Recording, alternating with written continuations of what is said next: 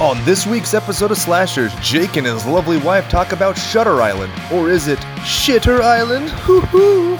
Be sure to stay tuned until the end of the episode for a special track from Rat Bat Spider.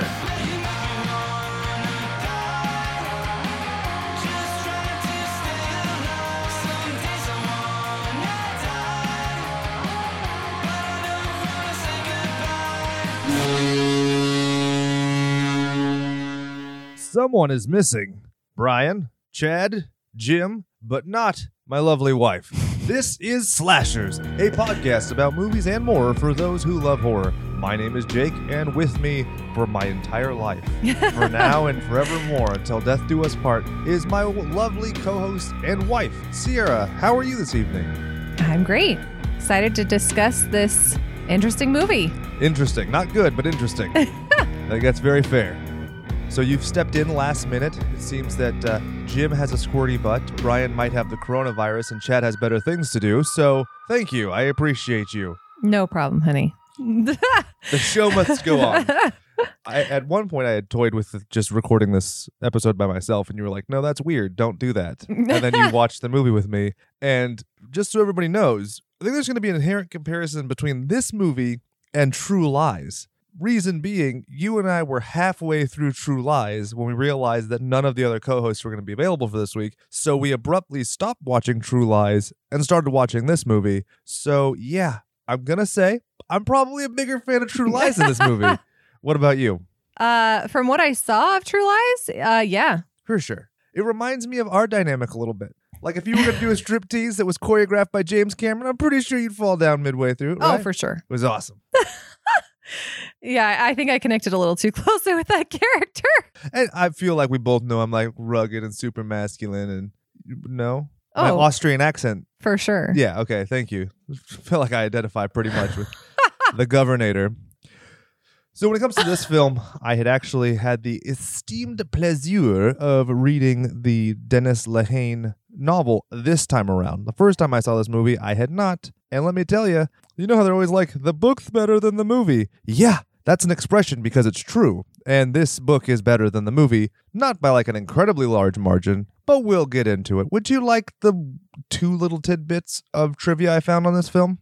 Uh, sure.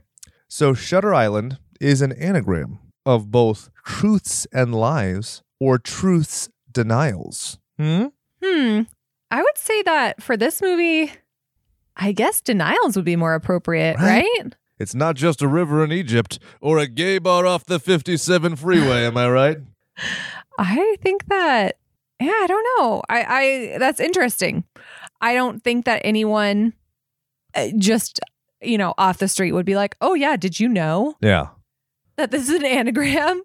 Well, this would I'd give this way more credence if I had heard this from Dennis Lehane, but he did not say it. It was just trivia I found online. And so I was like, if the writer who's doing all the things with the riddles and the, you know, cryptography in it had said it, okay, that makes sense. Or maybe if that was like the tagline. You know, like Ooh, okay. something more over or or said or just said. Yeah. Like some manic patient is like, you know, nothing here but truths and lies. Something. I like that. A wild eyed. Yeah. And then the other bit of trivia I found is kind of a sad one. You, it says the only partnership of Martin Scorsese and Leonardo DiCaprio that failed to receive any Oscar nominations, which would, of course, include Gangs of New York, The Aviator, The Departed, and The Wolf of Wall Street. All of those were nominated for Best Picture. This did not. Would you like to get into the statistics for this week? I'm ready. So the budget for this movie was 80 million dollars. Woo, woo. You know what they could have done? Just given all of that money to the good Mr. Lehane and had him just write more books. Right? Well, you liked it so much. yeah, I would be so much happier to have that. We'll get into his like writing career. His other writings have made me notoriously uncomfortable. With this one, I actually enjoyed throughout. Oh, I'm excited to hear about them because I didn't know that he was, you know, what other works he's written. Mm. In the box office, it earned 294.8 million worldwide. I mean, that's quite a bit of profit there. It's pretty crazy. Yeah, I have to admit. And it makes you wonder why they didn't do Shutter Island 2 Electric Boogaloo, right? Not appropriate. post lobotomy. He's like mumbling around himself. Blah, blah, blah. If he survives. Yeah. I don't know. The brain scrambling and everything. I love that people. I saw stuff online because I looked on Reddit and people were Bad like, idea. they're like, what's the thing that the orderly has in the towel? I'm like, did you just not watch the rest of the fucking movie? They even talk about like transorbital lobotomy, shoving sticks in your brain and pulling out the gunk. hmm Whatever. What was the opening weekend? Bay? February 19th, 2010. Ooh. Which I'm trying to, I think I, I don't think I saw this in, the, maybe I did see this in theater. 2010. I would have had to see this in theaters. And this is pre law school for me. So I actually had free time back then. It was rad. is when I was making that sick ass Starbucks money. I bet I took my money from the tips and saw this fucking movie. Probably. And it was very nonplussed. I remember being just notoriously unimpressed with this film. You know, it's interesting because the first time I saw it, I feel like I enjoyed it.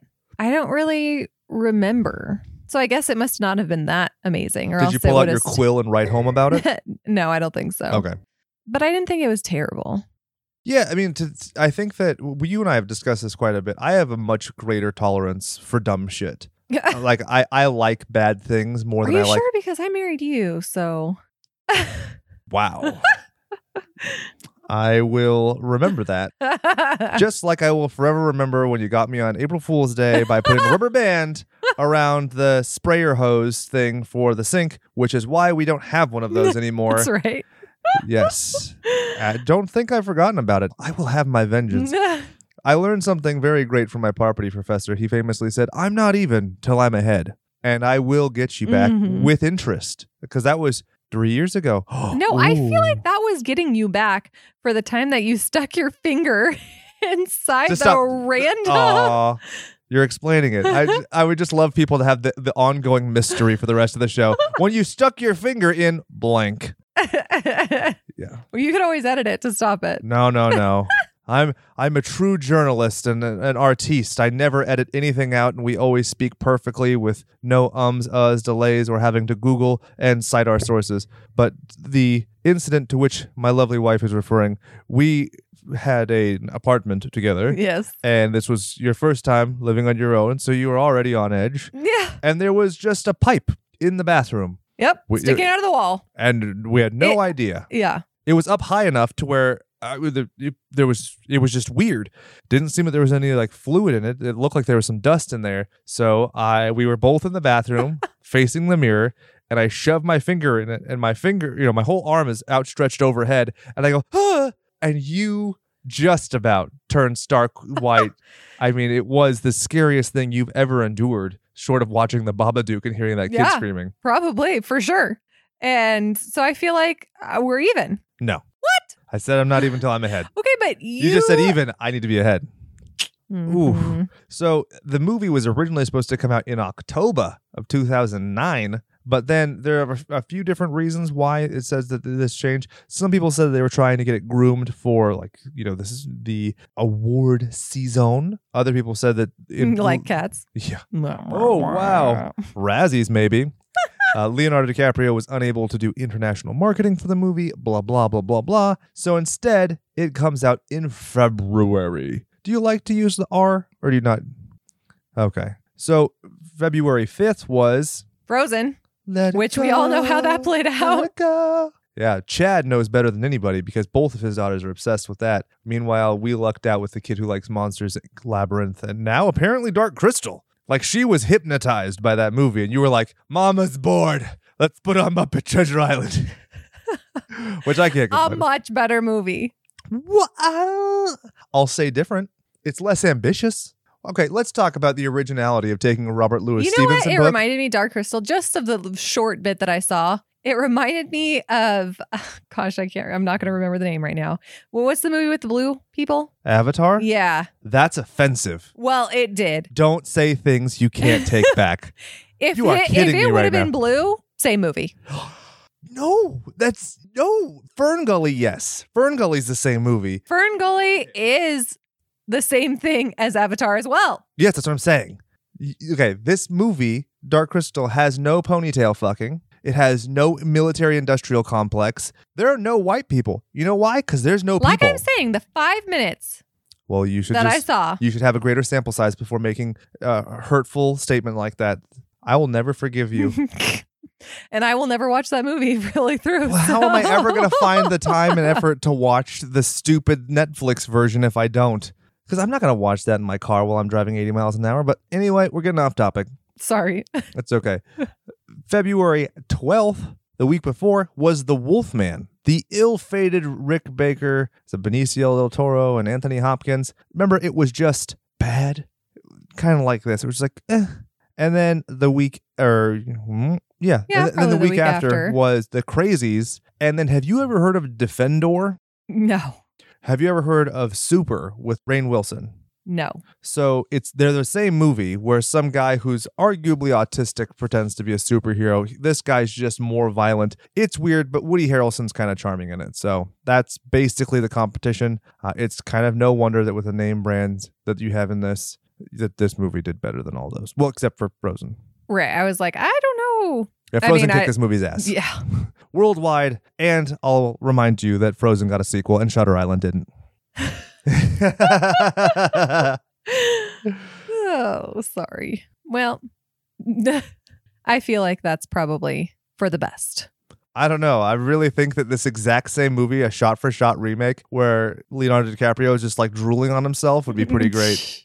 Well, he only acts on with one note anyway, so it'd probably be it pretty drives easy me crazy. for him to do that. How do people say he's so good? It drives me fucking crazy. This squinty eyed bullshit acting every movie, every time. Well, that's what I was like thinking back. I before we even started recording this, I started thinking like, okay, what other movies is he in where I'm just like, yeah, he was great in that.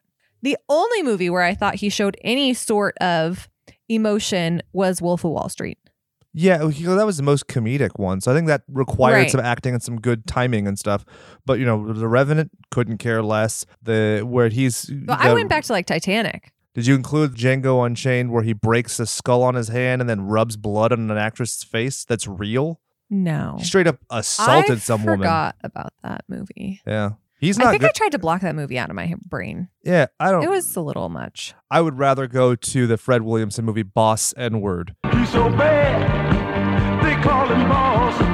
He's a boss, boss nigga. For those of you who know what I'm talking about, Fred Williamson, who was in From Dusk Till Dawn, he was in the original of Inglorious Bastards. It's really weird that Quentin Tarantino basically did a remake slash alteration to Boss N Word and made Django Unchained, and then Fred Williamson didn't get any kind of credit or a cameo. I'm not going to throw shade, but Quentin, you done dirty. Shall we keep going? this was directed by Martin Scorsese. He was inspired by Caravaggio's paintings. Did I say that correctly? I think I- Caravaggio. Yeah, that's what I thought. I heard him say it, and I was like, I could Google search it, or I could just put it in the notes. and see how it goes. Yeah. so one of the famous things about Scorsese is that he notoriously screens movies. But for this movie, he screened a lot of noir films because all of his cast was too young. While Scorsese himself grew up with the noir films, he couldn't do it. A couple of the ones that he pointed out were The Trial, which stars Anthony Perkins, which is awesome. The Cat People, I Walk with a Zombie, Laura. So if you've seen any of those movies, you'll know you could see that kind of feel throughout this sense of foreboding. I think that one of the biggest failures of this movie is that without its own musical score, a lot of the tension is just static. Mm. So we'll get into it. I thought that one of the things that was really interesting, he talked about that this movie is basically the maxim of, quote, know thyself. I mean, it's basically the entire movie is what you're getting to is just two words. And I, I thought that was a great simplification. He like distilled the essence of the film. So we don't have to do like that one sentence thing. I could just Yeah, there here you we go. go. the recapitation. Got it. Yeah, nobody likes doing that. it's weird. I don't really. I'll, I'll be honest with you. I don't like going through the narrative of the films on this show. But every time I've talked about going away, fans are like, "Whoa, you have to go through the entire movie shot for shot. What the fuck are you thinking?" And I'm just like. You've seen the movie. Why are you gonna have me like tell you the movie? It just seems like this weird radio play where I'm just saying butt fucking all the time. One of the things I thought was super interesting, uh, Scorsese was talking about that the Italian American community where he grew up was just completely gone. His parents were gone. His friends were gone. So by creating this period piece, he was able to, in essence, recreate a lost world. And then he talked about doing this, you can, quote, learn about the present and how to live in the future. Which seems a bit of a grandiose way of presenting the information. I mean, basically, you're just, you know, it's kitschy almost, but he's Mhm. create at least in his own mind, in his art, he's presented it in a way that's much more dynamic and meaningful. I was just thinking. I was still thinking about what you what you had just said. It's just interesting. I don't know. I guess you have to have some sort of inspiration, right, to make a movie. Yeah. And if that's his inspiration, then that's great. And I could see, I mean, maybe with some of the accents, that connection. But I, I interesting Italian American community. Do you agree or disagree with one Mr. Leonardo Decapitation that Martin Scorsese is the quote definitive filmmaker of our time? Period. End quote. you know, I'm the wrong person to ask that question to, uh, just because I don't really follow like Yeah. filmmakers. I mean, I know like big names, but I wouldn't say that. Yeah, I I I am not the person to say Yeah. yes or no to. Unfortunately, I'm sorry. not either. I, uh, to be- Sorry, no, no, I no, no, can't make that call. I, I'm shaking my head because I completely agree with you. I think this is the most like self-aggrandizing. You know, this is hype man bullshit. Do you think that he was just like, oh yeah, let's let's try and say this so I can win an Oscar? I think he's saying it to boost up a guy who's given him tremendous opportunities Yeah, well, time and true. time That again. is true. I mean, I think that they have a very symbiotic relationship, and you can hear the way they talk. Good old Marty has been a little sardonic and you know snide in talking about Leo and how he's the one who brings the performance out of Leo. That's one thing I heard time and time again when I was hmm. listening to the interviews. And I- Interesting. yeah, it was you know. I, I it didn't get to the level of quite like throwing shade, but it was certainly a hierarchy of like I'm in charge, Right. you're working for me. And I think it's very much in the way that Leonardo had talked about how grateful he was for his opportunity. He even talked about like purposefully putting off family and marriage and everything to really be grateful for where he is in his career right now. I think a lot of that is good old Marty Bojangles. Coaching him to say that. No, I mean giving him the opportunities of Oh, you know, got you, got you, got you. just I in see. the movies that they've done together. I mean, you're Uh, talking yeah, like millions of list, dollars yeah, of income and for sure. you know, aplomb in the community. now, the adaptation was written by Laeta Kalogridis. Uh, this lady is probably very sad. She's probably a very sad lady because she created the original Birds of Prey TV show. And I bet she took just buckets of shit from people saying she ruined that franchise. And then the new Harley Quinn movie came out, and people were like, hey, we're wrong. This, this franchise could get worse. She also created Altered Carbon on Netflix, which features Captain America, which is fun because it's Anthony Mackie. Oh shit! Have you watched any of that? No, God, no. I don't have time for any Netflix stuff. Drives me fucking. That's what I'm saying. I'm trying to sucker you into watching Dark I- Crystal so I can watch the no. puppet show. I don't have fucking time to watch the puppet show. And she also wrote Night Watch, which is good, Pathfinder, which is passable, Alexander, which is easily disregarded, Terminator Genisys, which I didn't see, and Alita Battle Angel, which I couldn't care fucking less about. But I wanted to put those in for purposes of completion. Now, the movie itself was based on Shutter Island by Dennis Lehane.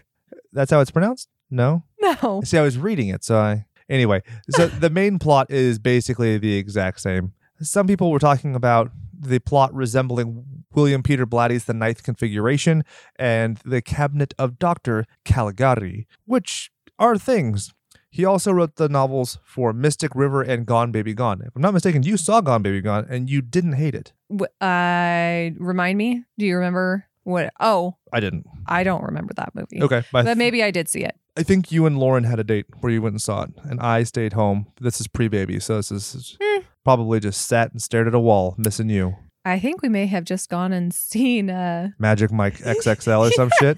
yes. You dirty rat. The truth comes out. This podcast is Exhibit A. I'm sending it to my family law attorney. He also wrote Uh. episodes of Mr. Mercedes and oh, The I Outsider. did like that. you didn't correct me. It was Mr. Mercedes. I know. Yeah, well, And The Wire, which is pretty interesting. I've heard a lot of people say that's g- a good show, but I have never watched it. Neither have I. Hmm. I don't have Don't the have time. I mean, I don't have like that's one of the I have I very often have fans send recommendations and stuff like, oh well, you know, I don't think you have to do an episode on this, but you might want to check out blah. I'm like, when? Like literally, this is my only hobby. So for those of you who don't know, if you message the show, you message Jake. If you see a meme, that's Jake. If you hear an episode, I'd say 95% of them have been edited by Jake. When you ha- hear music, Jake had to grovel with some musical artist and beg them to send him an MP3 in a timely fashion. so basically, what I'm saying is no, I will not watch it. I haven't watched it. I only watched the movies and media that we cover on the show and nothing else because I don't have the time. But I love you, so keep sending recommendations and I'll pretend I watch all of it. So he acted as himself in an episode of a show I think you Oh. are very fond of. I love Castle. Do you remember this episode? Who who is the playing it? He played himself, Dennis Lehane. Does that name sound familiar to you at all? No. Well, moving on. As a writer? Yeah, Yeah, it does actually. there we go. That seems perfect. Now, I- let me ask you a legitimate question. If we replaced Leonardo Decapitated with Nathan Fillion, is this a better movie? For me, yes. Fuck yeah. I think it'd be great because if he's supposed to be crazy and carrying around a plastic badge, it makes sense to ham it up at least a little bit instead of just being furtive and angry the entire movie. Like he starts off like somebody called his mom a c- and he's just like, hey, and it's like, what is happening? Right? Did you assume that the badge was plastic? I'm sorry, I, I Oh, got stuck on that. It specifically is. They even say it in the book and the movie. Did they say that? Mm-hmm. I just was thinking back to the first when they first arrived on the island, and he's like, "Oh, I've never seen one of those badges before." Because it's fake. It's, I I know, but he was also. Well, because they're all smarmy. I mean, so a lot of people give extra credit to it. They're like, oh, well, the guards are super defensive at the beginning because you find out that he's been an insane person the whole time. It's like, yeah, that's the whole movie. Like, that's literally the thing. And they don't believe that he can be fixed. Do you think the guards believe that? No, that's the thing. That's the point. Right. They're, it's, you know, outcome determinative where they're like, yeah, you're going to have your little game. Right. You're going to waste our fucking time. Right. You're going to waste all of our resources. This guy needs to be lobotomized. And also, you have to think about it. If it's the security staff, Right. they're the ones who are being injured by this fucking guy. So, cest la vie, as they say.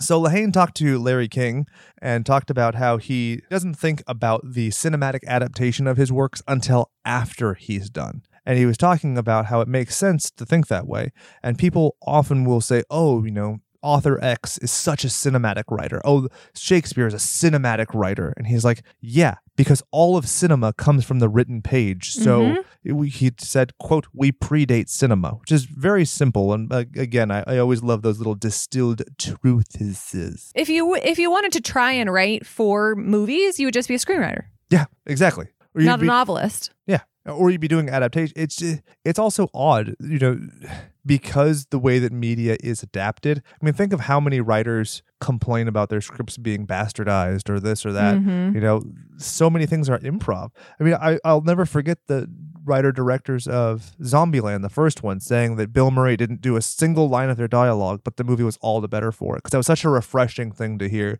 Because so many people are so married to their work. Yeah. I mean, it is tr- truly a symbiotic relationship. Well, you have to trust the people that you work with. I mean, you chose them, right?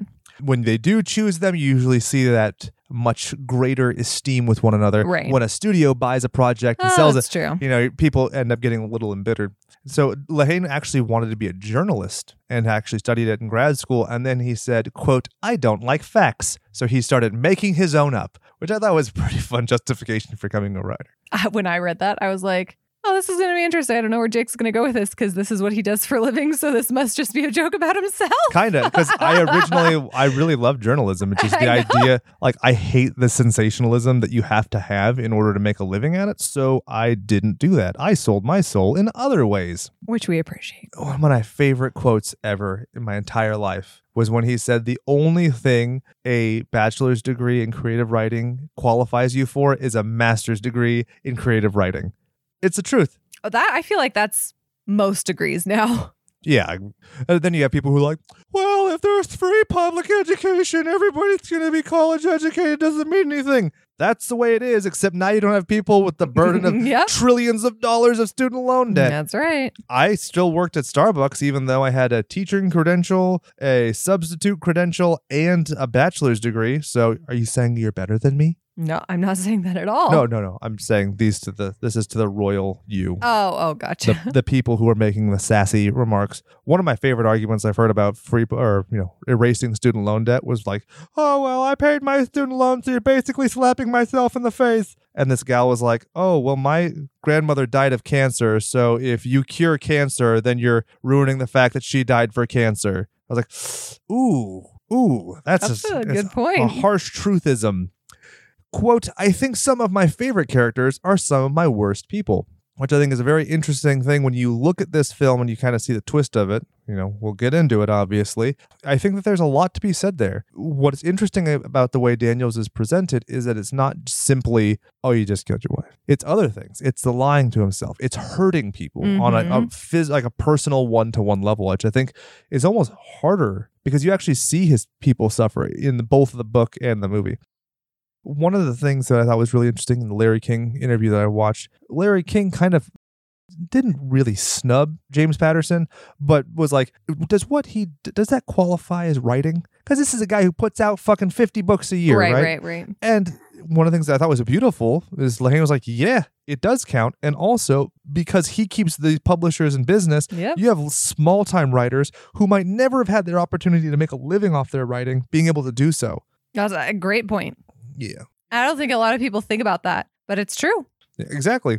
You know, the fact that those stupid reality TV shows that are on with the Yeah. real housewives and everything, Yeah. I think they're disgusting and abhorrent, but I'll never shake a stick at the idea that because they do their stupid, hyperbolic nonsense bullshit on TV, that the company that's advertising on there, like your Coca Cola's, factory people have jobs because of those hoity toity broads with their bleached buttholes. You're not going to laugh anything for bleached Absolutely. buttholes? no. Really? Man. Hey. I mean, maybe if you had guys sitting around you, that might be a funny joke, but this is just the fact of life. Yeah. I mean, I yeah, never mind. What? I was just gonna say I get mine waxed, so I can't. I'm not much better. So Well, I appreciate it. If my butthole wasn't off limits, I would probably get it waxed for you, baby. That's Thank you. you're welcome. yeah, we're devolving into madness.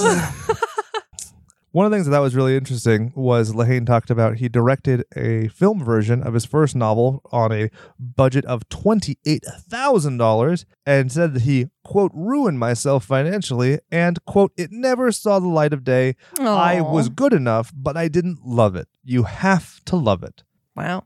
All right? Jesus. If you did that and were just like, eh, and I just decided not to go through it, I'd be like, I would kill you. Yeah, no, you so he must sure have would. been single at this time. Well, you'd have to kill me so you get the life insurance because you'd be broke otherwise. He refuses to explain the ending of Shutter Island if it's real or if it's just in Daniels' head. He said, quote, I will never explain the ending to Shutter Island. Wow. Which the book is a little less cryptic than the movie. But uh, we'll get there. One of the things I, I really enjoyed also going back to other artists and the comparison with writers, he said, quote, I am your dream audience. I read like a nine-year-old. I never guess where anything is going. I just sit there. That's And me. yeah, and I wish that I had gone into this movie like that, but like I could just tell it was going to have a twist from the very beginning and the way that the marketing materials came out. And so from the See, very I don't pay attention to any of that. Yeah. So it's so much easier for me. and I called it and not to, not to brag, I'm not that guy who's like, "Oh, I totally knew the end of the sixth sense that he was no. People like that annoy me. But this is one who was like, "Come on now. There's one person missing." Mm. But yeah, I really wish that I had gone into this movie without ever having seen a trailer. You know, because if I had just thought of it as, oh, just a crime noir, I think I would have much more enjoyed it than like, oh, what's the hook? What's the Mm-hmm. so originally, Columbia Pictures had optioned the movie rights to his book back in 2003 when it was first published, but then it kept being delayed and reworked and delayed, and so they reverted back to our good pal here. It was originally commissioned, so it was going to be a vehicle for young director Wolfgang Petersen, but they wanted to make like really serious modifications and make it more like an action thriller kind of thing. No. No. I'm not a fan necessarily of the finished product, but it would be super dumb if there were more explosions. Yeah, way worse. The one explosion in the movie is still a little questionable, right? The car it's like, that's weird. Why did that happen? Like, we'll get into it. It's just, there's so many logical gaps. See, for me, like he was saying, I am I think the perfect audience as well because I that didn't bother me really. Like the explosion. Where I'm like, eh, yeah, it could have been left out, it, you know, but it it wasn't the like the worst part. Eh, I don't see like it's it's hard for me to see like logical gaps in movies. Not not that I can't. It's not hard for me to see them. It's just I tend to ignore them. You choose Where to, I'm yeah. just like meh, like that doesn't really make sense. But you propel it along. right, Yeah, you're not going to sit and gripe about it, correct. which I've gotten a lot better about in my old age, but I still find myself at times being like, why the fuck? Yeah. Especially if you spent mon- money on the movie. Yes, that is my new thing. I used to just sit and pout about spending money, and now I'm like, no, I spent five dollars. Or wait, when we saw Justice League, we saw those stupid movie passes, right? Um, Yeah. I think we did. And it was for like basically free. I I remember thinking that was a gay old time, yeah. right? I'll never watch that movie again, but I was like, this isn't. I mean, his stupid lips aside, it was fun. Do you remember that stupid lip? No, I do, honey. Oh God, it's so good. The music, like I said, there's actually no original score to the movie. Instead, it was Martin Scorsese's collaborator Robbie Robertson who took a bunch of other. He basically made a, a gnar-ass pay- playlist. know what I'm saying? G. And uh, a statement on Paramount's website said the collection of modern classical music on the soundtrack album was hand selected by Robertson, who is proud of its scope and sound. This may be the most outrageous and beautiful soundtrack I've ever heard. He said of the m- music that Sal. he, Jesus. Awkward. Shall we move into nicknames? This is the best playlist I've ever made. Bwah, bwah, bwah. you think he drew it on a, a 700 megabyte CD Oh God, I hope so. in a jewel case? Okay, let me ask you a question. If you're burning all these songs onto a CD to give to Martin Scorsese, do you make one of those stupid like sticker CD label covers to slap on that some bitch, or do you just hand write it? How do you do it? I never printed those labels, so I feel like I would just have written it. I ruined my dad's CD player in his old truck with them because it was just paper Oh no! and so the like microfilament. so you printed that like for CDs that you All made, or Cause I used to make art for it and stuff, and interesting? I used to think it was the coolest shit. Man, I was the dumbest kid in the world. and then it, you ruined his CD player. Yeah, but that was like a couple years into it. But yeah, I did. Oh. Sorry, Dad.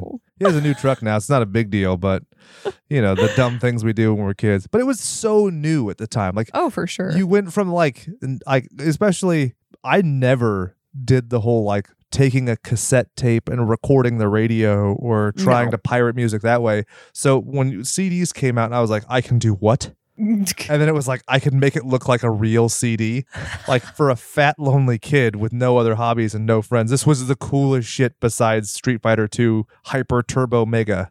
So anyway, uh to those nicknames. yes. Leonardo decapitated as Teddy Daniels. Is there anything you wanted to call him?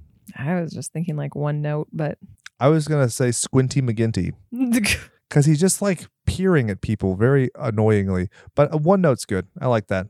He said that Scorsese gave him quote full ownership of the character and oh, this allows them Well. to make yeah right. So he's only himself to blame, Uh, basically making them accountable, which he called quote empowering. He's like, I'm gonna do this one note the entire movie, and I'm so stoked about it. did you? Uh, I forget when if like while we're watching the movie, if you m- mentioned that he like studied for this role or not like studied, but like Well, there were some screenings beyond just thrillers. One of them was the Titicut Follies, which sounds super fun to say, but it's actually a documentary from I think it was 1961, mhm. where it was basically showing the conditions of you know asylums of that time. And there were a couple of things that went you know to a darker place, which actually lends to the fact that he said that he went to quote emotional depths I wasn't really prepared for. I'm like, you yelled at everyone and then cried. The crying I thought was fine.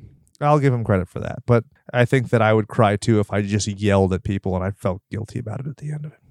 So originally, when they did this film, they were going to just do something completely different. They were going to go out on a high note and be done with their collaborations. Good old Decapitated and Scorsese. And then the funding wasn't coming through on one, so Scorsese stayed up late one night and found the script and read it, and then read it Hmm. again, and then that's basically how it came to it. So they ended up later doing Wolf of Wall Street. thank God. I feel like that was a better movie I'll give it that. this. I don't like the characters in Wolf of Wall Street. Um, You know, I- I'm not big on the deplorable characters, Yeah. but I definitely think it's a more entertaining movie than this for sure. Yes. This movie kind of suffers from the same. Oh, oh, we didn't really talk about it. The run time, I think, was 139 minutes. Too long, Marty. What are you doing, bud? It was a little rough. Like, come on. Like, the, I definitely had like peaks of val- and valleys of my attention span for this movie. Oh yeah, we'll get into it, especially when we go through the, the narrative of the film. But there are a few scenes you could just consolidate, and I really resent when people are like, "Oh, well, you just don't like film if no, you no. don't like long things like The Irishman." No, if you can't, like, that's something that drives me fucking up the wall too. Have you ever heard this? Brevity is the soul of wit. What was the movie that I just watched? Uh, similar to, God, it was not The Irishman. Was it The Irishman? Was the one that I just watched on Netflix? Was it Pacino and all them? Mm-hmm. Yeah, it was Irishman. Oh yeah, I see. I liked that. It was like four hours long, I know it was long. but you liked it. Yeah, Really? When the fuck did you have time to watch all that? I like split it up in between days, and I think I watched most of it while you were recording. God damn it. This is what I mean, you fucks. I have no other hobbies. But uh, so My I'm wife you just enjoyed. watches things without me while I'm doing this, Okay, let me let me let me gripe. like Lego Masters. Yeah, that's that's some bullshit. this broad going way overboard, watching every episode of Lego Masters without me, and then I'm rewatching them, she's like, "Well, this team loses anyway." I'm like, "Well, thanks." Bill. Anyway, so Mark Ruffalo as Chuck Ailey. in the book. It's a shorter version of an Armenian name. Scorsese had said that he was taken with Mark Ruffalo since he produced a movie that he was in called You Can Count on Me. And I really liked that Lehane said, "What a performance! That performance was a work on three levels. It's an astonishing peak of piece of work. I don't think he gets the raves because he makes it look so effortless, which is true. He his acting in this is leaps and bounds better than Ar- uh, I almost said Arnold than Leo. I really like. I like Mark Mark Ruffalo as an actor. Shall we just call him Doctor Hulk? sure. Perfect. We had Ben Kingsley. Uh, you might remember him as the guy who ruined Iron Man 3 through no fault of his own. Remember that? You remember that? No. It's really bad. They wait. Iron they have Man this 3. amazingly profound actor who they turn into a bit part joke where he's like, "I'm not the Mandarin. I'm just some sad coked out actor." No. That movie sucks, and if you like it, you're wrong. That's so interesting. I don't remember that at all. Yeah, he actually talked about having a psychiatrist on the set so that they had, you know, a certain degree of accuracy as to what would be custom practice now and then, and Interesting. in terms of monitoring symptomology and everything, which I thought was really good. yeah. if you have the resources to spend eighty million dollars, I mean, what's it to spend less than a million to have a person on set to actually make sure that what you're It doing makes sense? Legitimate. He talked about how he always learns a lesson in every movie, and what he learned in this one was to create a character who didn't sentimentalize a single word or gesture. Ben or who? Ben. So Yeah. everything he does is incredibly clinical. Everything, while almost piteous when it comes to the way he talks to Daniels, he never says anything. He never overdoes it. You know, you could tell he's invested. But right. like, Right. The, the way that he was subdued and restrained, it was just masterful. The scene in the lighthouse is awesome. And it's so like I don't know. He is everybody, eh, but in besides Leonardo decapitated is great in this. Yeah. Oh, this is also the actor you might recall looked exactly like the waiter from the Tepon restaurant we went to. Oh, we were in Palm. Springs. So much so that I asked so Oscar, I was like, "Hey, has anybody ever said you look like Ben Kingsley?" He's like, "Yes, I get that quite a lot." And I was like, "Right on." Yep. I'm just glad you know who he was. I was just thinking that it would it was smart of them to have a psychiatrist on set just because I feel like mental health is already stigmatized. Yep. So I could imagine, you know, someone who has never seen a therapist or never thought about seeing a therapist watching this and being like, look, this is exactly why I shouldn't do it. Or look, this is exactly, you know, just creating some excuse, which I am sure people do anyway. Absolutely. It's very important to acknowledge the fact that people have incredible predispositions when it comes to the way that mental health is perceived. Mhm. If you say you're taking a sick day, whatever, you say you're taking a mental health day, and people have to just probe and prod and pry. And Right. at the very least, for sensitivities, um, you know, if you want to take it that way, or you could just talk about like being accurate. Mm-hmm. So, great point. We then move on to Max von Sydow as did we decide on a? I'm sorry. Did we decide on a nickname for him? oh oh I did not. His character name is John Cawley, but I just when I see it, automatically go to Mr. Crowley. Mr. Crowley. I was thinking Gandhi, but Mr. Crowley sounds excellent to me. and I hopefully don't bore everybody by singing that exact same thing a thousand times. Uh, basically, nobody else is going to be getting nicknames because they really don't Yeah. matter. Because it seems like every other character in this is only in it for one blurb. But I want to address some of these uh, amazing actors. Max von Sydow as Dr. Jeremiah Naehring. Dude has had a career that is just masterful. It, his work speaks for itself. And I really like that he said that the work of Martin Scorsese was, quote, iconic. That, I think, is true. Inarguably, his work is iconic. Mhm. To say that he's the definitive filmmaker of our generation, no, no, he's not. But we'll move on. You have to have a certain degree of. No, I'm not going to be that guy. Michelle Williams as Dolores Chanal. She was fine. Emily Mortimer as Rachel Solando one. I thought was amazing because Yep. she's the one who revealed to me that this film was released as Ashcliffe in England. Did you know that? No, but I like that name too. Do you like it better than Shutter Island? No. Hmm. Yeah, it doesn't have any good anagrams in it, so it's probably right. you know, I, I don't know. I like Shutter Island because it gives hints to, you know, like kind of what this movie is about. Ashcliffe is while it is the name of the institution, it just doesn't it doesn't have that sense of like suspense. It's very British. Yeah. Look, oh Phil, you gotta say it like this. Ashcliffe Penitentiary Asylum. That's not the name though. That's what it is. Ashcliffe Penitentiary Asylum. Pip pip.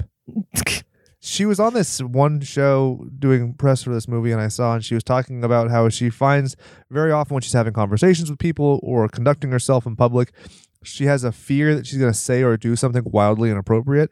And then she said, "quote I spend my whole life afraid to go mad, but when I have to go mad, I find it very difficult." In referring to the scene where she's basically bound and held by everybody after she has her interview with Leo. Right, right. Uh, very interesting. Patricia Clarkson was Rachel Solando too. She's great. Also great. Yep. Easy A. I mean, she's her career is very fun.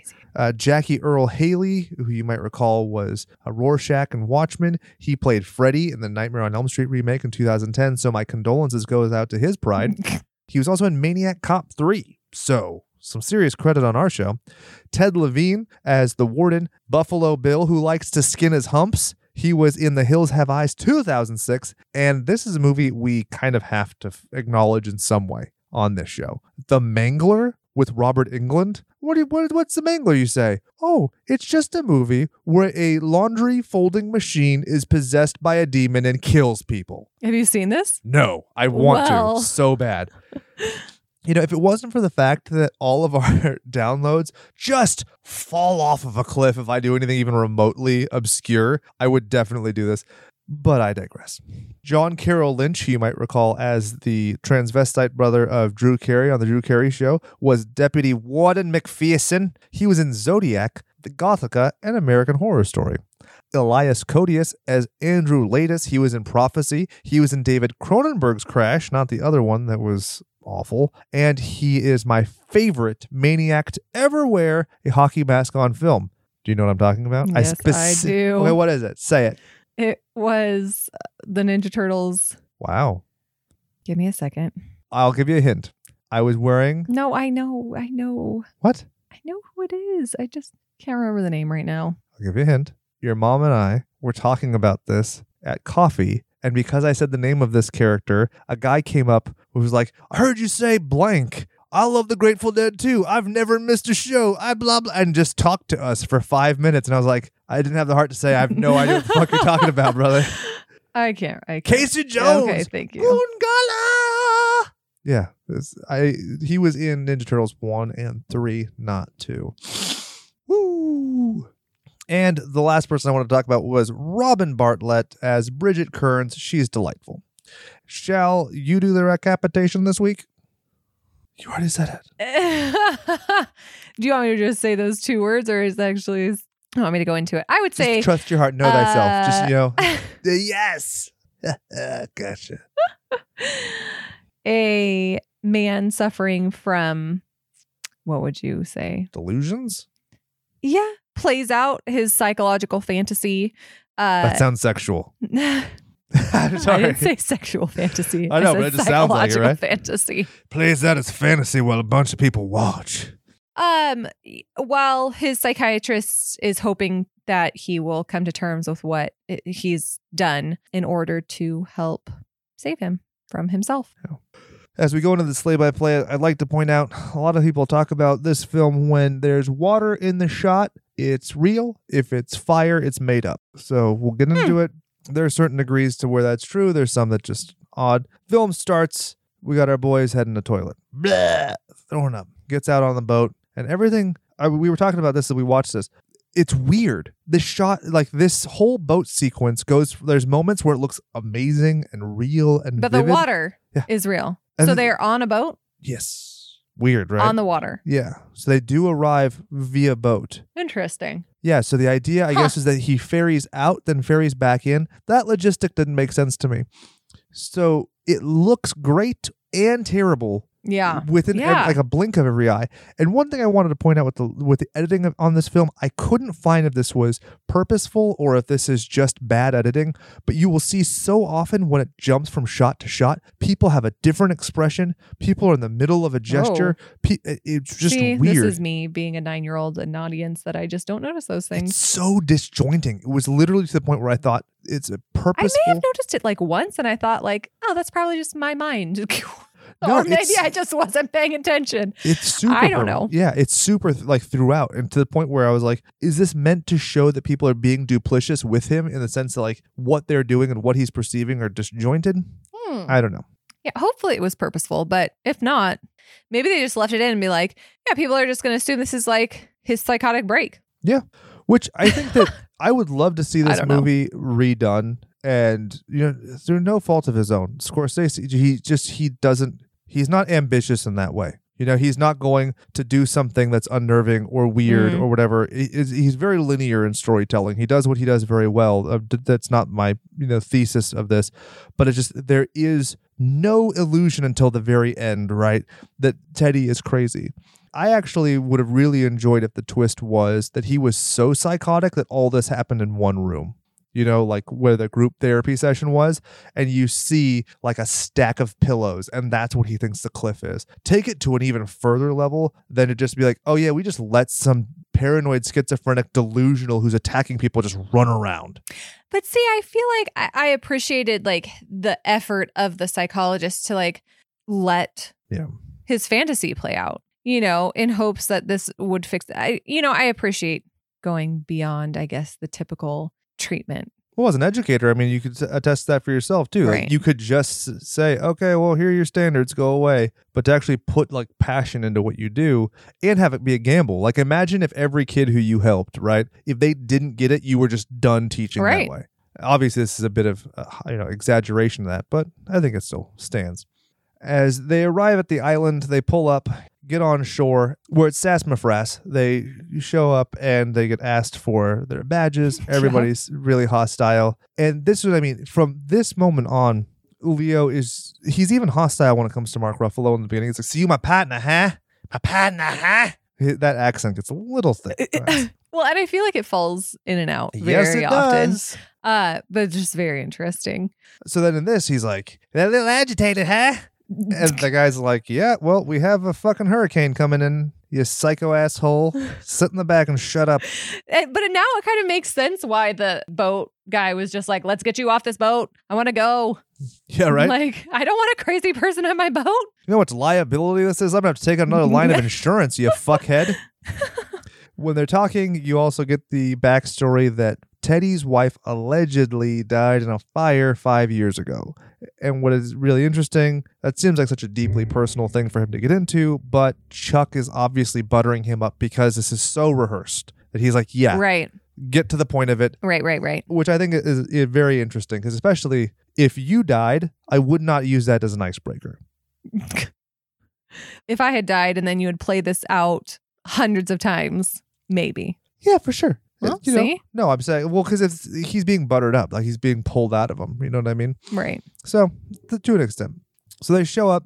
McPherson takes them up to the pearly gates, right? And as they're driving through, you see there's the the live, laughed, and loved sign where it's like, "Remember us too, for we have lived, laughed, and loved." And I was like, "Ha ha ha!" Everybody's doing the thing where they're making fun of Karens for having a quote that means something to them. That's fine. Go away.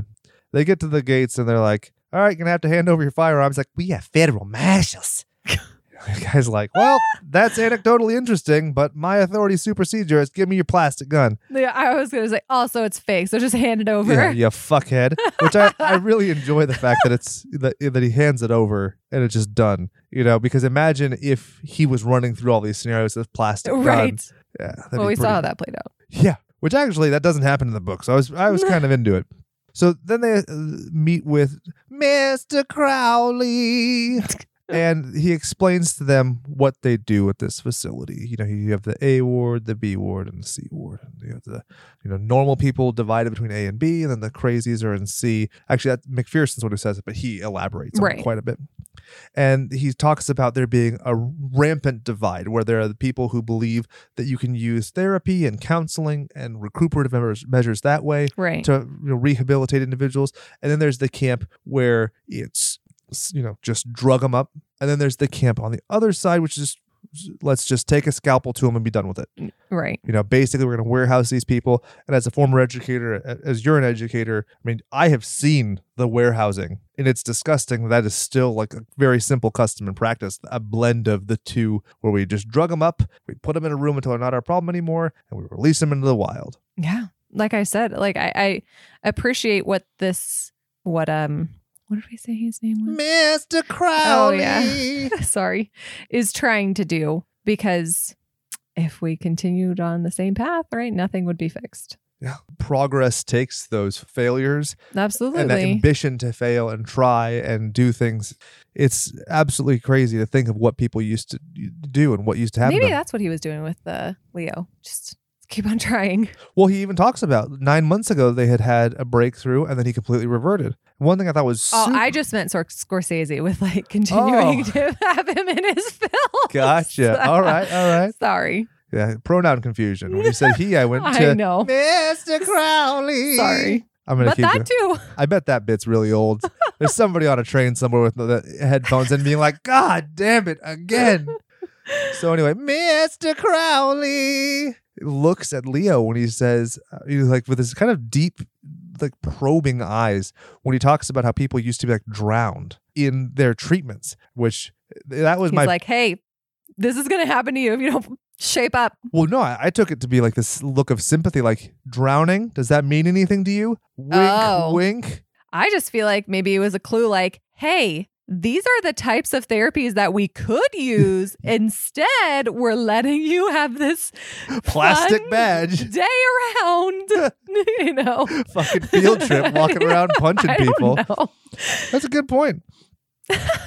so at this point, Teddy's like, "Oh man, I, I got it split headed." I don't know how to do the, the no, Boston like he does. please stop. So he's basically says He that he can't a do it either. So Yeah, in the harbor. That's uh, that's best I can do.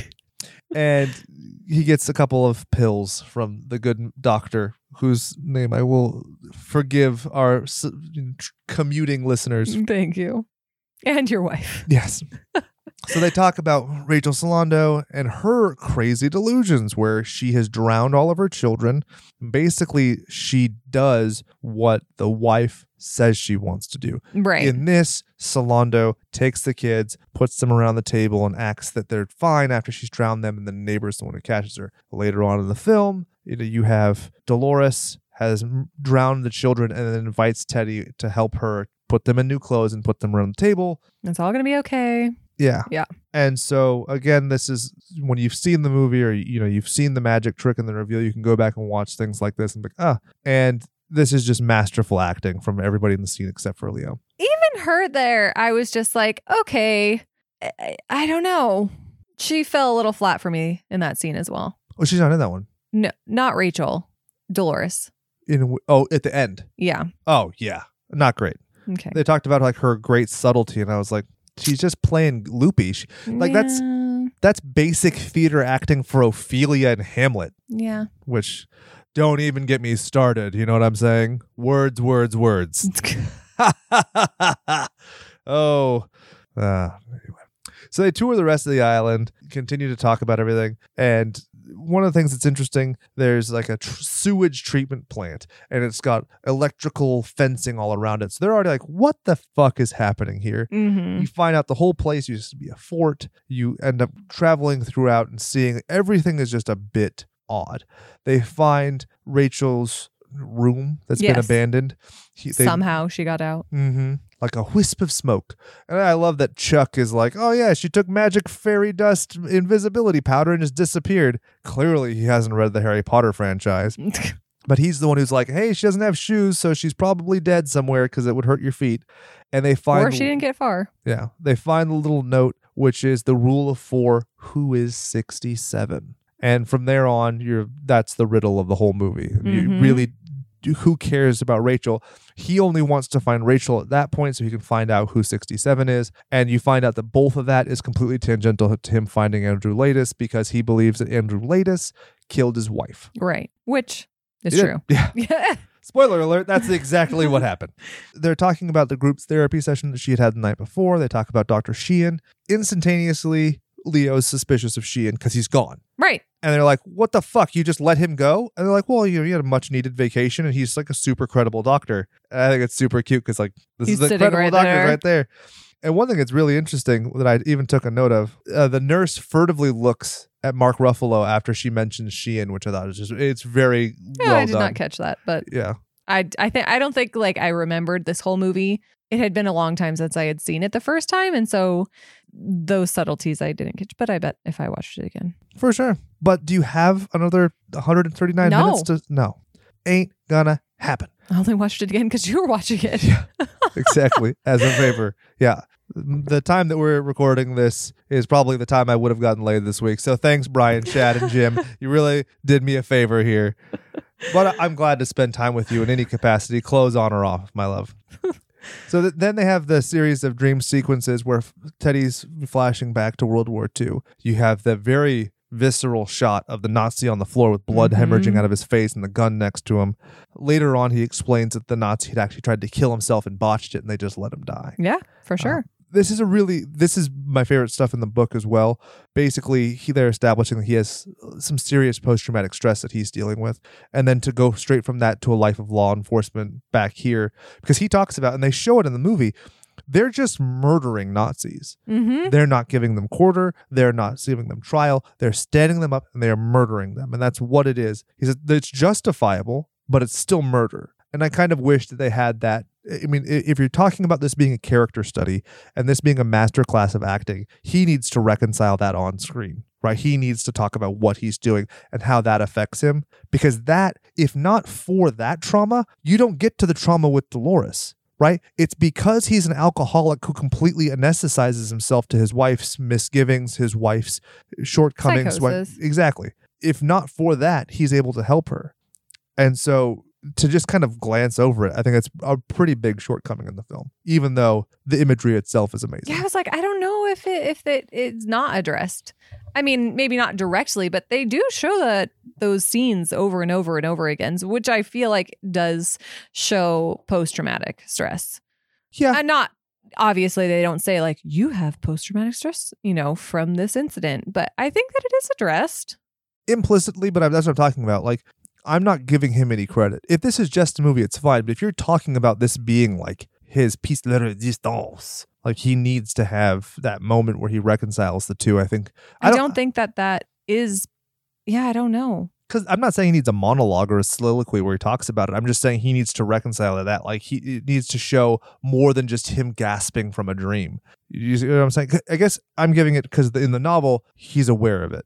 He acknowledges what he went through. He acknowledges that it's trauma and stress, and he, because you have the benefit of you know his thoughts Mm, more so than you do in the movie. So that's my rant. it's interesting. I, you know, because I didn't read the book, but I liked how it was laid out, and and it's, I, you know, I think that honestly, even if he hadn't had those traumatic things happen during the war, I still think having your wife do something like that would cause as much.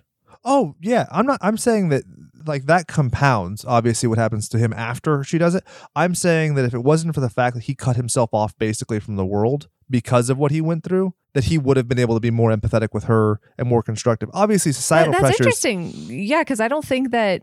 I think that at that point, those types of things were ignored. That's a good. I don't think that, like, time period wise, like, I don't think that people were being seen for, like you were saying, like, they, they, there was two very different camps. And I think very much so, it, it mostly was ignored. Yeah. So to just move as opposed to getting her counseling or medication, or there that thing that that's true even to an extent now. So I will give you that. So after they have the meeting with the staff, Mister Crowley, I'm I'm hamming it down much less. Thank you. Hemming it down. Uh, you have Squinty McGinty. What did you call him? One note. One note. And Dr. Hulk get taken to his casa and they get to meet with Max von Sydow. And he talks about them being violent men, which again is a, a very nice distinction because he says, I'm not saying that you are men of violence. I'm saying that you are violent men, Mhm. which I think is an interesting distinction, uh, especially when you have to reconcile it with what you find out Andrew Laeddis is at the end of the book, Right. end of the movie. Then you have the interviews, which I think are pretty great. There's a really great subtlety when they're interviewing Bridget Kearns. She mimics drinking a glass of water, right? So that's when they they bring her the water. Mhm. She mimics it. There's nothing in her hand, and then when Mhm. she does put it down, it's the opposite hand of what she's mimicking. So she was holding a fake glass with her right hand, then actually puts down a glass with her left hand. And one of the things people have taken that to mean is that that is Leo's manifestation, where he is so refusing to accept reality, the idea of somebody putting water to their mouth, he can't see it. People can drink alcohol and doesn't bother him apparently, but the water is a different story. Yeah, that's interesting. I did notice that. And maybe that's what I noticed in the scene, like how you were saying, like, oh, some things were cut weird. And I think that was one of the things where I was just like, no, that's weird, you know. But I also just assumed, like, oh, they're trying to show like the psychosis of these patients. Yeah. You know, so yeah. one great thing I noticed was when the first time they mentioned the lobotomy, Mark Ruffalo's character is staring at the back of Teddy's head, like basically boring holes into him. Hmm. Little things like that. I did see there was some argument that Teddy never lights his own cigarettes. The idea being that he, as a mental patient, wouldn't be allowed anything flammable. But then, how does he blow up a The car? Yeah. And then also, the argument is that the scene where he's talking to Noyce, he's lighting him that up with matches right, every time. right. But it doesn't matter because none of that ever happened, according to this the theorem. That because it's fire, it's all a manifestation, and it's his Hmm. mind reconciling the things that he's actually seeing. Which it's just kind of weird because if he has imagined that, then why is there a transcript of it later? Oh, that's interesting. See what I mean? But then is it that there's really a transcript of it later, or is it that his delusion is there? Is it that his Right, right. medication induced delusion is there? These are the questions you get into. You can keep extrapolating, but right. I like to think Which makes psychological thrillers interesting because you can just, you know, continue guessing as to what it really means or if that really did happen or, you know, like what's the other movie that this is mistaken for? Memento, N- uh, yes, but the dream one? Inception. Yes. Yes. I, I had completely juxtaposed those endings and I was like, oh, these kid's died in two movies. Wait, no. Uh, Yeah. So, you know, like with those types of movies, you just keep on like, did this happen? What does this mean? Is this, you know, so it makes these movies interesting, which I think is why I, the first time I liked it, I was like, oh, yeah, that's, you know, I could see why playing back and forth with, you know, yeah. When we get into it, the, the one sentence difference, I think I actually give a little bit more credence to the ending of the movie than the book. And there's the interview where when he's yelling at the dude who's like, she wanted to see my thick ass dick. He yells at him about Andrew Laeddis. You can see that the next scene where the nurse is talking to him, she has a syringe pointed directly at him, which is supposed to be like, calm it down, Teddy dog. I'm going to inject you and calm me the fuck down. that's interesting, but also like protecting herself because obviously she knows that he's crazy Yes. and that like, I can't believe they're asking me. I don't get paid enough for this guy to be injuring me. So, Basically, yeah. right? I Work don't comp, know. baby. I didn't mention it before, but you had the Bridget Kearns lady when she does uh, the water and everything. Right before that, she takes his notebook and writes "run" Yeah, yeah. in it, which is great because whether he's crazy or not, I mean, she, she that lady's a hell of an actress. The way, I, I really liked her. yeah. And when you see her later on and she's reacting Yep. to him, she's reacting in such a deep way because it's like Yeah. th- that performance reads on so many levels. It reads on the level of, hey, this federal marshal's fucking crazy. B, Teddy's crazy. C, you guys are kidnapping a federal marshal and drugging him, and it's crazy. Yeah, she's awesome. So then they leave the grounds and they just decide to hike around. they end up going to the cemetery and they're listening During to, a crazy storm. And they end up going into this little mausoleum and they're just shooting the shit before the uh, doors rip open and then you have the guy outside and he's like federal marshals get in the car. And they're like huh how convenient. How But they did they find us? so weird but you get this whole thing where he elaborates on Laeddis and talks about uh, the Nazi experiments going on here, and Mhm. you get this talk of the senator and Noyce, and Noyce escaping, and then Noyce being sent back to jail for stabbing people after he's been, you know, relieved of his duties here. Now he has this huge scar across his face. hmm When they get back, they forfeit their clothes and they end up in white orderly's clothes. And he continues to smoke cigarettes that other people have provided him because he hasn't been able to find them since the boat. Mm-hmm. And when he has one of those terrible nightmares about his wife, he wakes up completely soaked because the roof is peeing on him mm-hmm. because there's a crack, or it's actually just a faulty pipe, if I'm not mistaken. And that's how he wakes up. I'm not even going to get into the dreams because to have a dream of a character who's psychotic is just like one extra step removed. They meet at Mr. Cawley's office and they argue about the investigation. And this is where Teddy starts to have his migraine.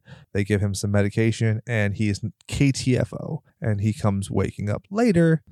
The next day, it's kind of chaotic. You find out that he, he's basically slept through the worst of the storm. The backup generators have failed. And then Oh, this, this gives second dream, you mean? yeah, he and Chuck have the opportunity to go to building C and they pretend to be orderlies. and- That's where they get separated. yeah. Yeah. And so in this, you have it's Teddy who's the violent one beating the ever loving piss out of the patient. In the book, it's another guy, and he's actually the voice of reason, which is kind of odd. Hmm. But this definitely drills the point home that he is the dangerous one. Interesting. You have Chuck going off, Dr. Hulk does whatever, and one note keeps going through, and he ends up finding Mr. Noyce. And Noyce has been jacked up. His face illuminated with one matchstick at a time, and he has this back and forth with Leo where he's like, You're you did this. Mm-hmm. Literally. And uh, some of the word choices here are very nice Mm-hmm. and it, it's a good scene. Basically, what he the gist of it is, I was out, and then you kept asking fucking questions, and then I got sent back here, and I'm gonna die here, and I'm been beaten, and I'm hurt, and I'm crazy, and there's nothing anybody's gonna do for me. And this is where one note's like, I'm going to save you, and the guy's like, No, No. you're not. You're the one literally doing these things. This is where Noyce is like, Have you ever worked with your partner before? Have you ever seen him Mhm. before? Let me ask you a question. You smoked any of their cigarettes? You take any of Mhm. their pills? You drink their coffee? And this is where he starts to think, "Oh shit! Like I'm crazy. Like Mhm. I have been drugged. I'm I am not myself." Mm-hmm. He goes and he meets up with Chuck, and then he says they find Rachel, and then they do an interview. They're talking, and then Rachel starts talking to him as if he is her husband. Right. In the book, he touches her hair. And then, as he's like kind of tripping later, he looks at his thumbs and they have these black smudges on it. And he realizes that she is actually a nurse who dyed her hair for that scene. Interesting. Yeah, which I, I would have liked something with that, but obviously that's just taking more time in a movie Ugh, that I thought was kind of bloated. But so she realized, like, she something about it, him, she realizes, like, you're not my husband. Like, why are you lying to me? And then she, they drug her. Yeah. He leaves. And then they start talking about Laeddis's file, and this is where, you know, they get separated. And he's like refusing to take anything now, Exactly. So he's in cigarettes pain. and otherwise. Yeah.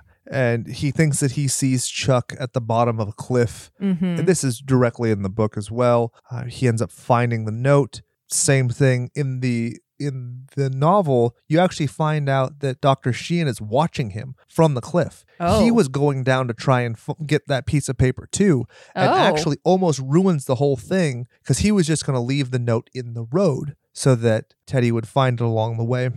So then this and then is it blew away. Yeah, and that's why he was trying to get it. Yeah, and so he's trying to get it, and as he's trying to get it, it's one of those kind of funny thing where they kind of acknowledge like this is a lot of happenstance to be Right, going right, on. right. Like a lot of it's so crazy. That's what I mean. Like the idea that it all happens in one room and it's he's so delusional. I like that better because it's so much goes right for these doctors. You know what I mean?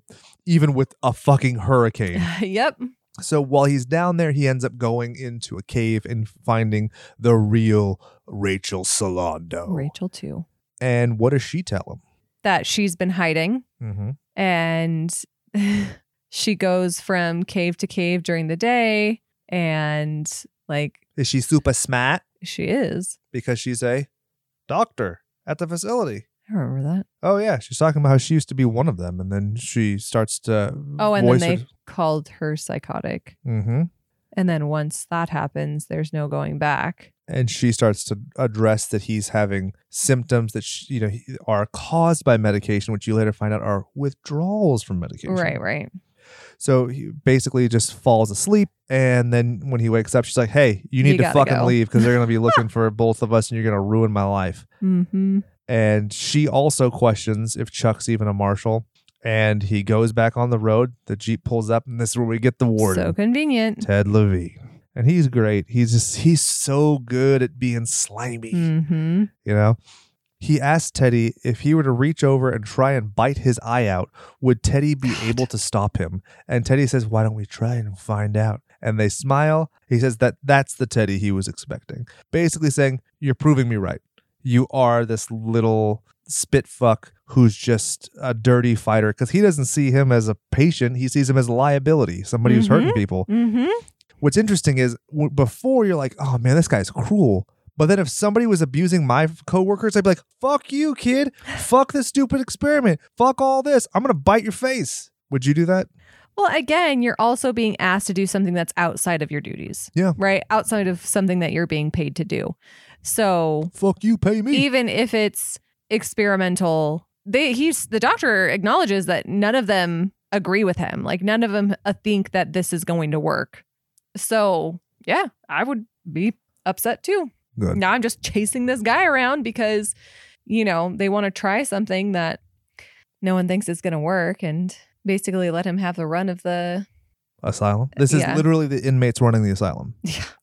So he drops It's him off and he goes and confronts Mr. Cawley. And he's like, hey, where's my partner Chuck? And they're like, what partner Chuck? You've You never, never, had, a partner. He's Dun, dun, dun. What? This is that uh, dramatic gopher. And then he sees his wife in his brain, and she says that the lighthouse will destroy him. But he's convinced that's where Chuck is because they're going to Mhm. lobotomize him. Mhm. So he blows up Mr. Cawley's car. And in this, Sorry, everyone. sees- yeah, it's going to keep happening. In this, he sees his wife and what ends up being his daughter, and there's the explosion and blah, blah, blah. It's a fucking ugly tie, he says to his wife, which is true to the book. Yep. Um, one of the things I really loved in the book, though, because in this, Mr. Cawley doesn't give a fuck about his car. He's like, nah, I like that car. In the book, he has one little moment that I really, really enjoyed where he said, When I was buying that car, I was so relieved because I didn't have to have the question of what car I was going to have for the next 15 years, and you ruined that for me. I just really loved like how simple that was. And so he works his way up to the lighthouse. He knocks the guards out, and he gets there. Why you all wet, babe? And he gets the phrasing wrong because it's why you all wet, babe, babe, why you all wet. But either way, you could see it's something that triggers him, right? Yep. And he explains everything. And it actually makes sense for him to explain everything because it's not like a Bond villain. You know, he's explaining something because it needs to be explained Right. he says like look at the names you know edward or you know eddie dan or Te- well, Teddy teddy daniels. Daniels. is actually edward daniels edward daniels is an anagram for andrew Laeddis, and rachel solando is dolores chanal Yep. and in the book they even go into the fact that the names are actually his children it was rachel edward and daniel and that's kind of a skew in this and he's like well what about chuck and then in comes mark ruffalo how's it going boss. And he's like what? And he takes out his gun and i really love that he uses the gun and there's a splatters of blood but then it just crumbles in his hand. So oh good. that's such a fun visual opportunity that you have to really hammer that home. Yeah. From here, he basically just has this full psychotic break and he just can't accept the fact that this is what happened. You get to actually see the flashback where it's he and his wife at the lake house. He gets home. He immediately goes to the cabinet. He immediately drinks. So you see he has like a systematic kind of problem. He goes and he sees her. This is his best acting in the film. Um, it's I think it's probably his best because it's the only thing that's not one note. Mean, he plays everything out else just aggressive in this. He's actually a sympathetic character, Mhm. but also even in his sympathy, he's a he's raging, which you know is fun. I know I would react the same way, but it's just it like you said, it becomes very kind of humdrum. This is probably a lot of fatherhood changed my perspective of the story because when I was you know younger and I saw this, I was like, okay, that sucks. Yeah. But now I was like, yeah, if I came home and found out that you'd killed the kid, like when he says, if you ever love me, stop talking. Like I can imagine being in that predicament where it's Mhm. like, I will fucking kill you if you say one more word. And he does. What do you think about this scene? well, because she asked him to, right? Yeah. To and so he feels like, yeah, I don't know. It's a lot going on. I think that this is very real. Mhm. And I feel like people don't acknowledge this, just like mental health issues. Yeah. So this happens probably more often than we'd like to realize.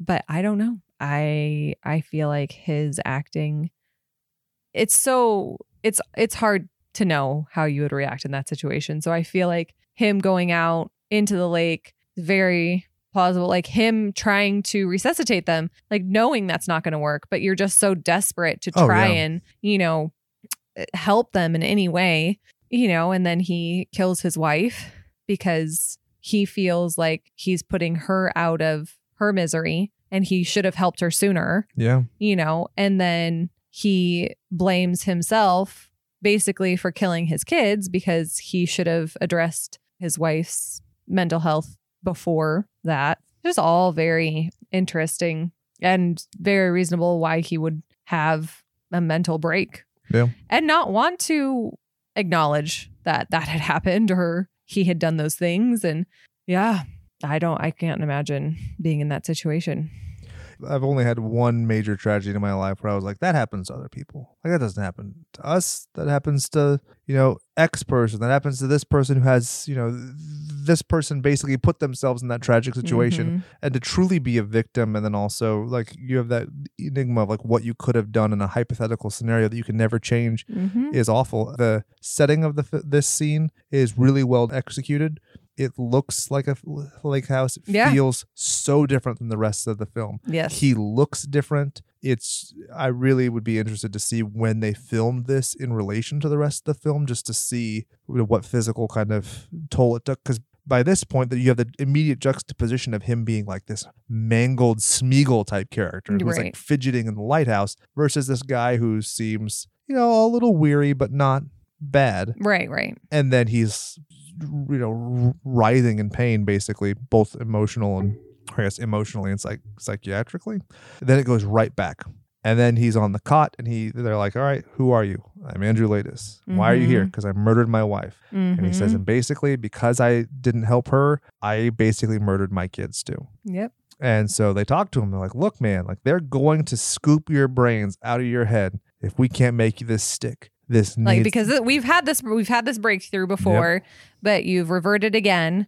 So how can we make this last? Yeah. And then you're the one who broke Noyce's face. yep. You know, they when they'd already done the transcript thing. They're talking about you're the most dangerous person on this island. You are patient. 67. Yeah. You've been trained and you're murderous and like you we cannot have you here. I cannot defend you. And then they're also basically saying, and you're basically our test, you're the pilot program. Right. If this doesn't work for you, I can't try this with anybody else. Yeah. So you need to make it stick. So he goes Yeah. off. And then the next scene is him sitting on the steps, and it's like a beautiful day. New day. And I love this scene in the book, the way it leads up, because he talks about like the air is sweeter, the sounds are fuller, the tobacco that he's smoking is even sweeter and more flavorful, right? You got Sheehan who comes up and they're talking, and he's like, So, how's it going? He's like, We got to figure out a way to get off this island, Chuck. And he looks over and just shakes his head. The orderly comes and they have the lobotomy stuff. What's different between the movie and the book is in the movie, he asks one very simple question is it which would be worse, to live as a monster or to die as a good man? And when he asks that, he has this kind of squinty look, squinty McGinty, obviously, Mhm. and he walks off. And Sheehan calls after him, and then he keeps going. That implies he knows what's happening. Yep. He is lucid, and he'd rather fucking die than Yeah. have to deal with this what he's become. Yeah. Well, al- and also having to to live re like knowing that you killed your wife. You know, like knowing daily that you did that. Like because that's what he was trying to avoid in the first place is acknowledging that that happened. Exactly. Right? So, now that they've had this breakthrough, now that he's aware, wouldn't you just rather not think about it? Of course. So, I I thought that was a great scene. Yeah, the ending of the book is when you have Sheehan who says, We're too smart for him, which obviously has some of the same evocative nature, but this is very clearly an enigma. And I, I think that's the best part of the whole movie is just that that one bit. The you sometimes you hear like those horror stories in one sentence or in three words or whatever. Like this is a whole mystery in three lines, Mhm. w- only because you've built off of everything else. But I think that's an awesome way to end the movie. And there we go. That was Shutter Island. Well, and it's so interesting too that because now he knows, okay, if I relive this fantasy or pretend to relive this fantasy, the whole program fails. Like they Yep. don't get to do this again. So now he's not only making that decision for himself. I thought that was an interesting part. Like, do you think that he considered that? Or do you think that he was just like, I just can't live with this reality? I'd rather just That's that's a tough one because if he is doing that, he's not sympathetic to the people who have tried to help him, but also he doesn't care. This is his one reprieve. This is the one way he gets out of this hell he's built for himself. right. So it's it's a, a very difficult scenario to be in. I really enjoy that riddle. And I mean, it, with with a sentence that left me asking way more questions than the book did through no fault of either. So I got to ask you, babe, is this a classic, a tragic, or a tragic? Mm, I would say tragic, probably. I could see that. Inarguably, there it's a well executed movie to an extent. It's just not great. Like this is a solid C of a movie. You know, this is your standard. This is like a seven out of ten movie. This is not Yeah. going to win any awards. This isn't going to change anybody's life, but it is competent and it is fine. Yeah. And I think that it's kind of unfairly maligned because Scorsese's other works are so good and they're so uh, highly accredited. Mm-hmm. So yeah, I was leaning on calling it a classic. I think I might be supplementing a bit with the book because I know when I saw it the first time, I probably would have called this tragic. Mm-hmm. So uh, it, in either event, it's not enough to top any of our reigning champions. So free pass. So uh, would like to mention on the air we have basically stagnated when it comes to our downloads. We aren't growing at all, and we can only do that with you or by paying all of our Sultan overlords with metadata, all of the monies that we get from Patreon to advertise to give people something for free, which doesn't make much sense. So if you can, with the phone in your pocket, whether your headphones are connected to or whatever media you're doing, if you could just leave a review or a comment, give a thumbs up or a thumbs down, take a screenshot of the thing that you're listening to and tag us, I'll be your best friend forever. I'm already not attached to Brian, Chad, and Jim. They're dead to me now, probably because they all have the coronavirus. so if you can, please consider doing that. You know, that means so much to us and it would help us grow. In the alternative, you can give us money on Patreon, but then we're not growing, we're just being rich and then I slather your money all over my naked body. My wife watches, we film it, we sell it on the internet, so I make more money. That is good business sense. We also have Slammers, which is coming out weekly, which is a weekly tournament where we are pitting horror icons that we have made in WWF No Mercy on Nintendo 64 up against each other. This last week's going to be a doozy because Jake has to go up against himself because of the aforementioned coronavirus that has afflicted the rest of his co hosts, and his wife is certainly not playing a Nintendo game. No. Yes, this will be an interesting one. And with that, I think I have plugged everything. We're on all of the social medias. If we're not, let us know where we're defective and we will get back to you. Wife, is it that time? I think it is. So I will slash you later. And for my wife, for the people in quarantine, my name is Jake, reminding you to go out there and do something you love. And remember that all work and no power play makes Jack a dull boy. This is where you make mouth fart sound. Well, that was one hell of an episode, wasn't it? I'm very happy my wife was able to step in last minute, and even though she doesn't listen to the regular episode, much less the mm-hmm. hidden track at the end of the episode, I want to say thank you because I know that I talk in a nasally annoying voice and no one wants to listen to it, as evidenced by our downloads. Now, on to more pressing business. We have a track from Rat Bat Spider off of their forthcoming album, Day of the Rat Bat Spider. This song, Killer Mommy, Killer Mommy. I couldn't resist. There are tons of great songs on this record. They sent me the whole thing and they left it to me to choose which one I was supposed to put on this damned episode. It was very difficult. Other tracks include references and homage to such William Shatner masterpieces as Kingdom of the Spiders. You have Vampire Ticks from Outer Space. So, I mean, literally, this is right up my alley. They have some shows coming up. Amazingly enough, they're playing with Michael Graves of the reformed Misfits, who you might recall did the albums American Psycho and Famous Monsters, Famous Monsters of which is, I think, an album I only skip one song on. That's saying something because I am kind of a prissy little bitch when it comes to my music. That show is coming up on April the 28th, and on April 11th, they're playing with Illusion of Fate. You can check out everything that they have. Facebook.com slash ratbatspider, one word. Not that it really matters that it's one word in a URL, but whatever. Ratbatspider.bandcamp.com slash merch. Buy a bunch of shit. Tell them how you found them. And that is all I have to say. Listen to this song, enjoy it, maybe masturbate. Who knows?